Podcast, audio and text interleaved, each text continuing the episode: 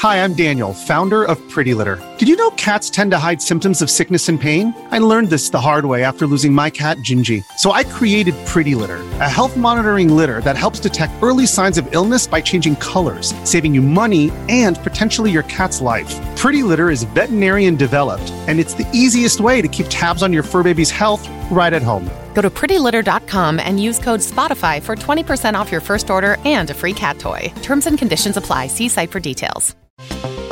The Mac Studio and Studio Display are wholly new products in Apple's lineup. But are they worth it and who exactly should buy them? I'm Roger Cheng and this is your Daily Charge. With me to share his thoughts is CNET PC guru Dan Ackerman, who has spent the last few days with both devices. So, Dan, welcome. Good to be here. Overall, what did you think?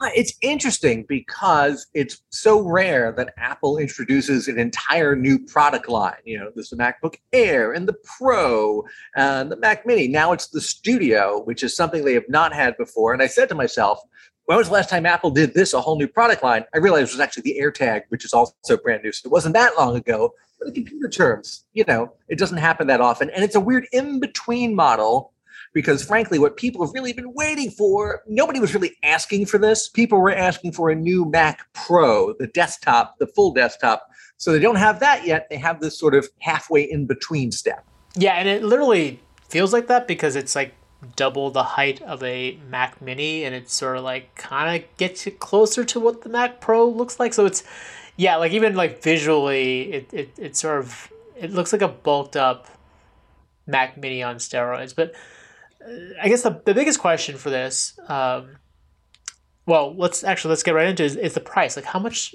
does this thing cost, and and how much does the Studio Display accessory cost? Well, there's two versions of the Studio, which you're right is like a bulked up Mac Mini. It's a little more than two Mac Minis tall, although half of it basically is fans and cooling because it's got a very powerful processor in there, uh, lots of GPU cores. So the basic version uh, starts at two thousand dollars, and for that you get an M1 Max chip. That's the same chip I tested in the 16-inch MacBook Pro late last year, and at the time that was just the end-all, be-all, super top-end uh, Mac chip. Now, for four thousand dollars, twice as much, you can now get the M1 Ultra chip, which is a brand new chip in the same uh, Mac Studio box.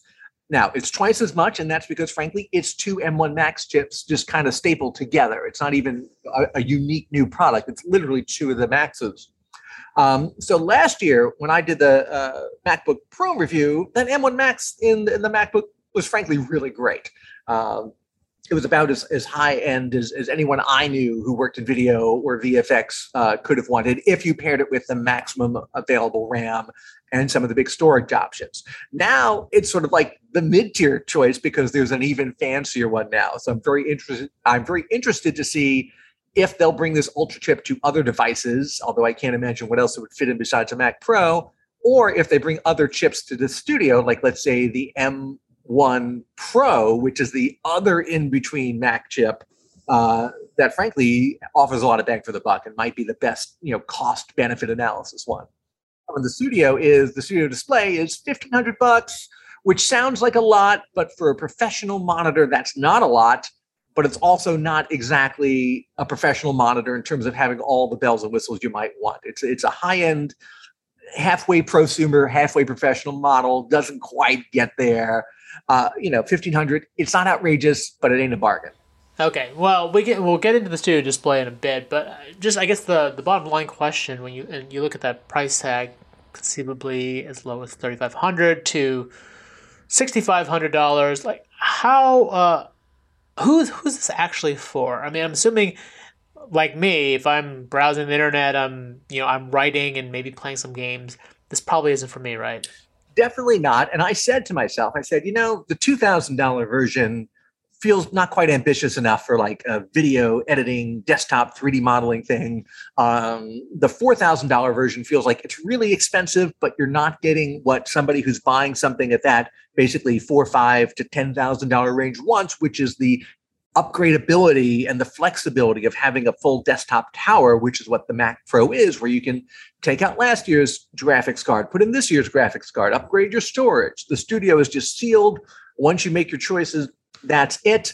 And that's what I thought. But then I talked to some other people. I actually talked to our friend Patrick Holland, who uh, has spent many years uh, working as a filmmaker and an editor. And he said to me, in his filmmaking days, this is actually exactly something he would have wanted because he wouldn't have uh, had a big enough career or made enough money to afford a real Mac Pro and spend ten thousand bucks on something.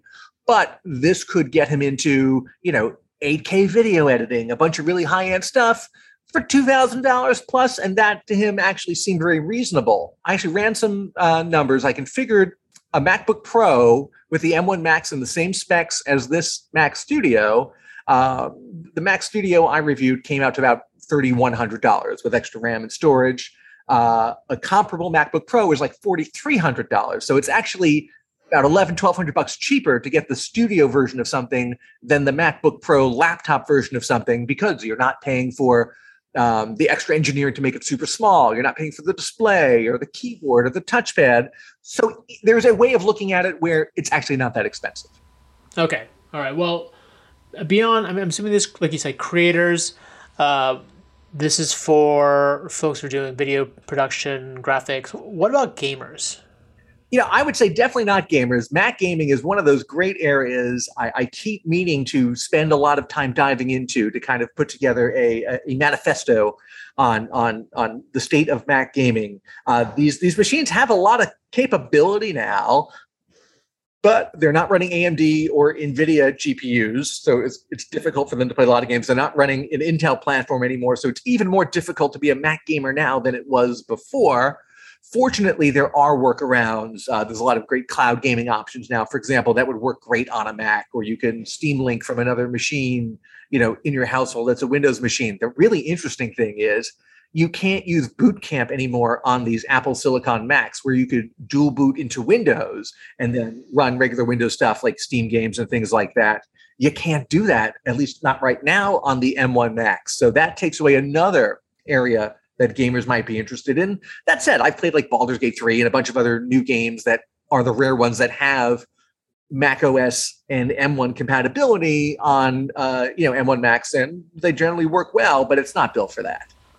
Okay, and you, you know you talked about the Mac Pro earlier. I'm curious how this uh, stands up against the Mac Pro, which I, I know is old and they've already teased a refresh coming. But just curious when you're when you're trying to put a put into context how powerful this thing is or isn't, what does it look like against Mac Pro? It's a little apples and oranges because the Mac Pro is still a Intel and AMD AMD based platform and uses a whole different class of CPUs and GPUs than even consumer high end you know gaming Windows machines use what they've done is, but the interesting thing is, and maybe in a way, Apple's almost shooting themselves in the foot a little bit. They said, hey, you can get the M1 Ultra, $4,000. You can spend up to $10,000, $11,000 on this thing. It's going to be great. Oh, but by the way, there's a Mac Pro update coming later. And that hits the pause button, I think, for a lot of people who would otherwise spend a bunch of money on this just because they need the capacity uh, I've got a neighbor who works in uh, who does VFX and works in Houdini, which is a VFX program, and he basically he just does lighting effects. And even the M1 Max last year was not enough for him. So he would, for example, be right in the sweet spot for the M1 Ultra version of this. But I'm sure him and other people like him are saying we got to see what the next Mac Pro is. And there's two there's two there's two roads this could go down. One would be probably very good, and one probably be very bad, depending on what kind of consumer you are if they make the new Mac Pro like this, where it's uh, Apple Silicon only, no, uh, you know, Apple graphics only, not upgradable. Uh, you know, you can't get to any of the parts inside of the sealed box, almost like that Mac uh, Pro uh, cylinder version was uh, years ago. You know, that's one road to go down. The other road is where they are now, where it's a machine that has you know PCI Express slots, and you can you know swap out parts and basically upgrade it like you would any other desktop. I think that's what 99.9% of potential buyers would rather see. I don't know how Apple pulls that off, sticking with their walled garden Apple Silicon. We do the CPU, GPU, everything. Yep. Uh, you know, current thinking. That uh, yeah, it remains to be seen. Uh, obviously, yeah, they've they've teased it, so maybe we'll hear something at WWDC. Maybe. Uh, that's probably my guess yeah. on that. Yeah. Yeah. Well, anything else about the Mac Studio stand out to you? Like uh, any any standout features or design choices that they've made? there's one thing I like a lot, which is that they took some of the ports and they put them on the front of the system, which seems obvious to me and you. Yes. But for years, computer designers, not just Apple, of all kinds, have have gone for this sort of you know strict minimalism, strict aesthetic minimalism, where they're like, no, no ports on the front, hide them all in the back. But it's hard to do anything. It's hard to plug anything in like that. So they moved a few back to the front. And they have a lot, you know, HDMI on here, SD card, you know, Thunderbolt, USB C. I think there's a USB A on here. I'm going to peek around the back and double check. Uh, yeah, they still have USB A on there. Um, and it's kind of a real reversal from the from the low point where Apple had some Macs that just had one single USB-C port in them for everything, power, accessories, whatever. Now at least they've realized people want ports uh, I do wish there were some ports on the front or side of this uh, studio display. Also, the ports there, kind of like an iMac, are all on the back, which is frankly kind of a pain sometimes. Well, let's you brought the studio display. Let's let's talk about it. It's it's a again another sort of wholly new product. It is to me pricey. You sort of mentioned that you know it is a it is aspiring to be sort of a, a pro level creator level display, but doesn't quite hit the mark. What what did you mean by that? So the studio display, it's missing some of the bells and whistles you'd want from a really expensive pro monitor. It doesn't support HDR signals. Uh, it doesn't have a variable refresh rate uh, that even some of the new uh, MacBook Pros have and some of the iPads have. Uh, those are kind of the big things missing there. And of course, if you're not using it with a new Mac product, it doesn't have any physical buttons on it. You can't control anything on it except through software through a compatible Mac using a compatible version of Mac OS. So if you got this because it's an awesome display, you want to hook your PC up to it, you're going to be very, very limited in what you. And but it does have a its own processor, right? Which is uh, what is what is that for? Like, have you have you actually felt like you've used it? That is really interesting because they said, oh, we're going to take this display and we're going to put, I think, an A13 chip in there, which is the same. I think it's about as powerful as an iPhone 11. I think that's that that's the comparable chip there. And why would you do that? So you can off put some of the processing for certain things into the display itself. And the two things it's using it for right now are center stage through the built-in webcam and spatial audio through the speakers. Center stage is until now only been on iPads and it, what, what it does is it lets the uh, webcam take a very wide image and then smartly follow the subject around, zooming in, panning, uh, you know, really, really doing it, frankly, fairly well. So that if you're in a video call or shooting something, you don't have to worry about popping out of frame. Uh, uh we did a bunch of experiments with it. It's, it's actually pretty cool. And it, it's interesting that they're having the monitor do it itself. So you don't have to worry about you know whether the machine you're plugging in can do it or can you know do it through a webcam that's not directly part of the MacBook itself because the MacBooks don't support this yet. I think eventually MacBooks will have center stage ready cameras. They don't now, so this is a good in between step. Uh, I, I'm curious to see what else they find for this processor to do in this display. Got it. And I just lastly, I mean, who who should be looking to buy this? And and when considering buying a Mac Studio, like should, do you is it sort of a default that you should get the studio display as well? I wouldn't say it's a default that you should get the studio display. If you don't have a display and you want a nicely matched pair of devices that you know work well together, that have features that complement each other, you know, it makes sense. And the two of them together, 3500 bucks for a high-end machine and a high-end monitor, that's actually not crazy. Um, if you want to, I mean, listen, over the last two years of COVID pandemic and working from home, uh, I've always done a little creative stuff on the side, but I've certainly done a lot more, shooting a lot of my own video, sometimes editing it, usually in 4K, not really getting up to 8K, but people are doing that now. And for that, you can't really get away with like an M1 Mac Mini. Uh, you really do need to trade up to something.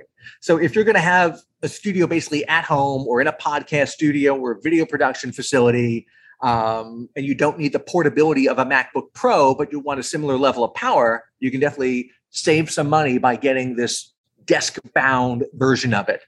It remains kind of that in betweener product where you've outgrown the consumer stuff. You're either not ready for a Mac Pro, which is extremely expensive, uh, I think the wheels for the Mac Pro to put on the bottom were like, was it four or five hundred bucks for the wheels? I think that that's how crazy they get with this stuff. And also, you don't know what they're going to have because the old one, nobody's going to buy that now. The new one is a gigantic question mark. So I think there's an audience in there. Uh, that's that's a fair and, and candid answer. So we'll go with that. Obviously, it's still new. We just got in the office, so definitely need some time to, to check it out. Dan, thank you for sharing your thoughts on this. You can check out his full review on cnet.com. If you have any questions, ping me on Twitter at Roger W. Cheng. And if you liked what you heard, please rate and subscribe to the podcast. It really helps us out. For the Daily Charge, I'm Roger Cheng. Thanks for listening.